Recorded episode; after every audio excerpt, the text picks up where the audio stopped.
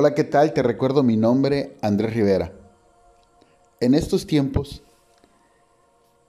se ha dado mucho o se ha notado la falta de empatía, la falta de amor al prójimo.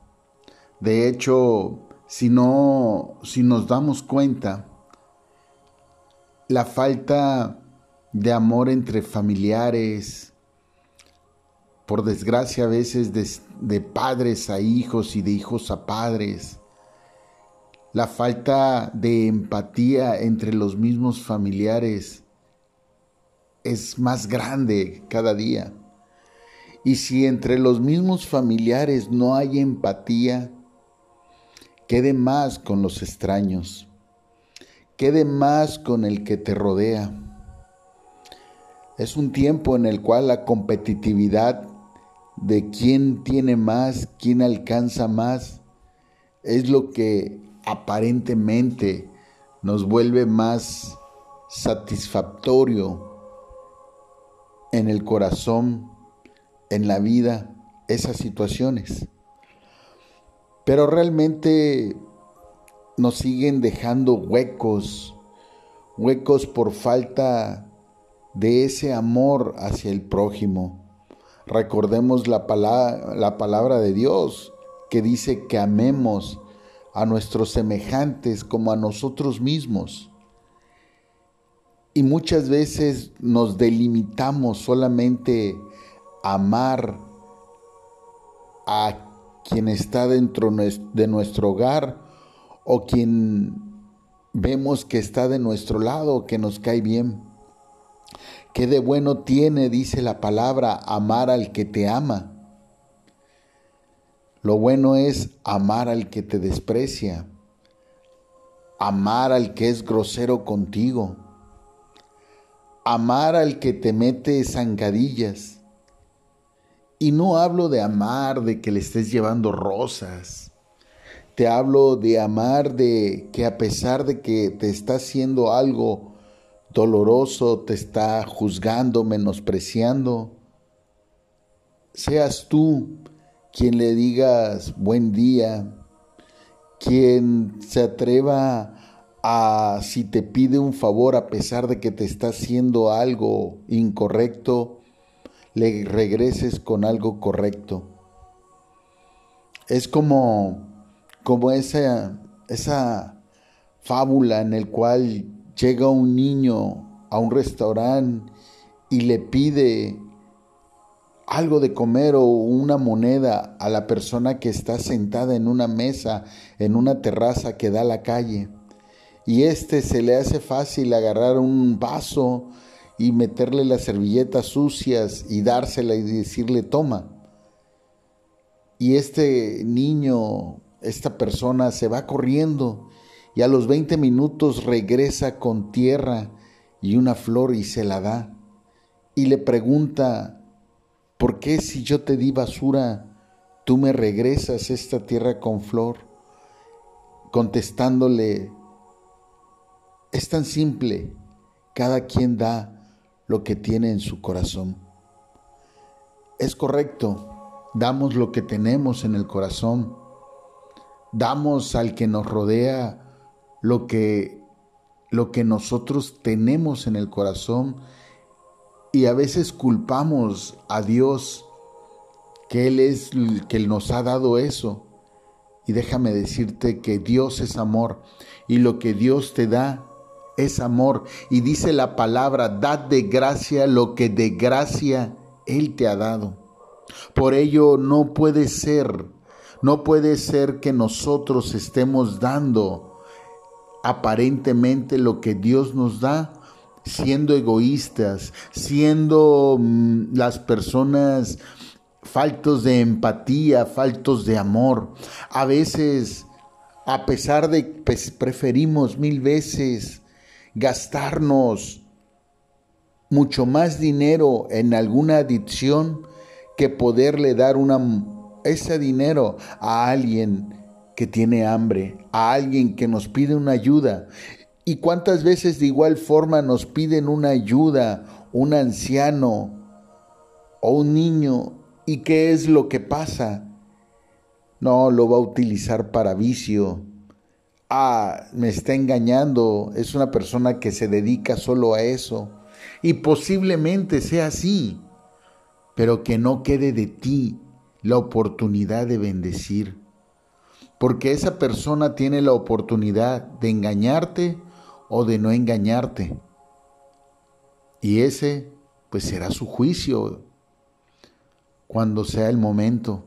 Pero tú tienes la oportunidad de bendecir, seas engañado o engañada o no lo seas.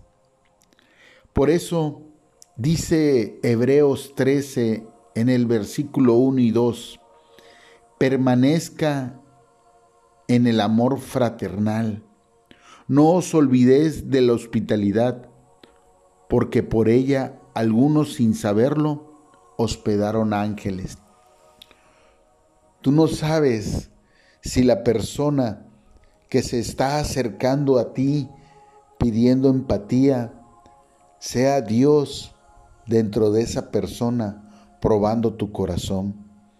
Tú no sabes si aquel esposo que no ha cambiado, aquella pareja que sigue perdida, sea Dios probando tu paciencia, sea Dios probando tu misericordia, sea Dios probando tu amor hacia tus semejantes. No sabemos si aquella persona que extiende la mano, que aunque a lo mejor no tenga necesidad, en ese momento sea Dios probando tu amor. Recuerda que la palabra dice, aquel que le da de comer al pobre es amigo de Dios. ¿Cómo sabes que ese que tú crees rico verdaderamente está pobre y por vergüenza, por orgullo, por soberbia, por las miles máscaras de la sociedad, no dice nada, pero tiene hambre y indirectamente te dice, invítame a comer. ¿Cómo, cómo, cómo puedes verdaderamente hablar o cómo podemos verdaderamente hablar del amor de Dios si no tenemos empatía hacia nuestro semejante? Y más aún, ¿cómo, ¿cómo podemos andar por la vida sin darnos cuenta que Dios utiliza a los mismos seres humanos para probarnos? Para probar lo que tanto nos japtamos de decir. ¿Cómo es posible que podemos, posiblemente diría, valga la redundancia, salir de estar alabando a Dios, de estar con las manos levantadas, gritar, emocionarnos, decir amén, amén, así sea, y salir de escuchar la palabra y ver que está lloviendo y cuando en nuestro vehículo nos falta un espacio y ver que alguien de esa congregación donde estuvimos se está mojando por la lluvia esperando un transporte y pasar al lado y ni siquiera voltear a ver? ¿Cómo es posible que podemos hablar del amor de Dios y a veces implantamos la soberbia? Cuando Jesucristo mismo se sentó a comer con los cobradores de impuestos, con los pecadores, a compartir la misma mesa y el pan. Y nosotros decimos, no, no lo busques. No porque realmente no ama a Dios, no quiere a Dios, porque yo soy el liderazo, yo soy el superpastorazo, que solamente si amo lo que realmente es agradable ante mi personalidad, ante mis ojos. Volvemos a repetir, ¿qué de bueno tiene eso? ¿Qué de bueno tiene amar al que te ama? ¿Cómo amas al que no te obedece? ¿Cómo amas al que te desprecia?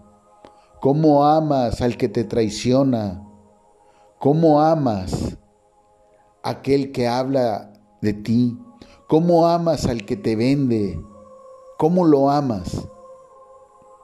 Lo amas tanto de llegar a la cruz y ser crucificado por esa persona y morir desangrado?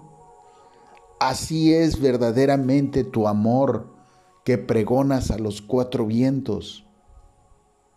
Es ahí donde no nos damos cuenta que Dios pone en nuestros grupos, en nuestra casa, en nuestro trabajo, en el día con día y hasta en nuestras iglesias, personas no amadas ni deseadas por nadie, menospreciadas, señaladas. Por ello, ¿de qué sirve tener grandes números si verdaderamente no entiendo, no entiendo lo que es el verdadero amor. Una vez escuché a alguien por, por ahí decir a un pastor, ¡Ja!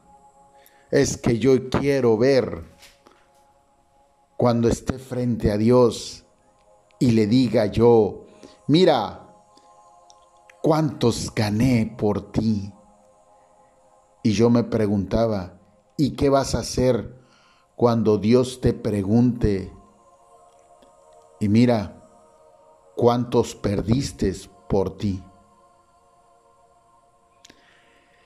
Tengamos empatía, tengamos amor por todos aquellos, porque no sabemos si en alguno de ellos está algún ángel celestial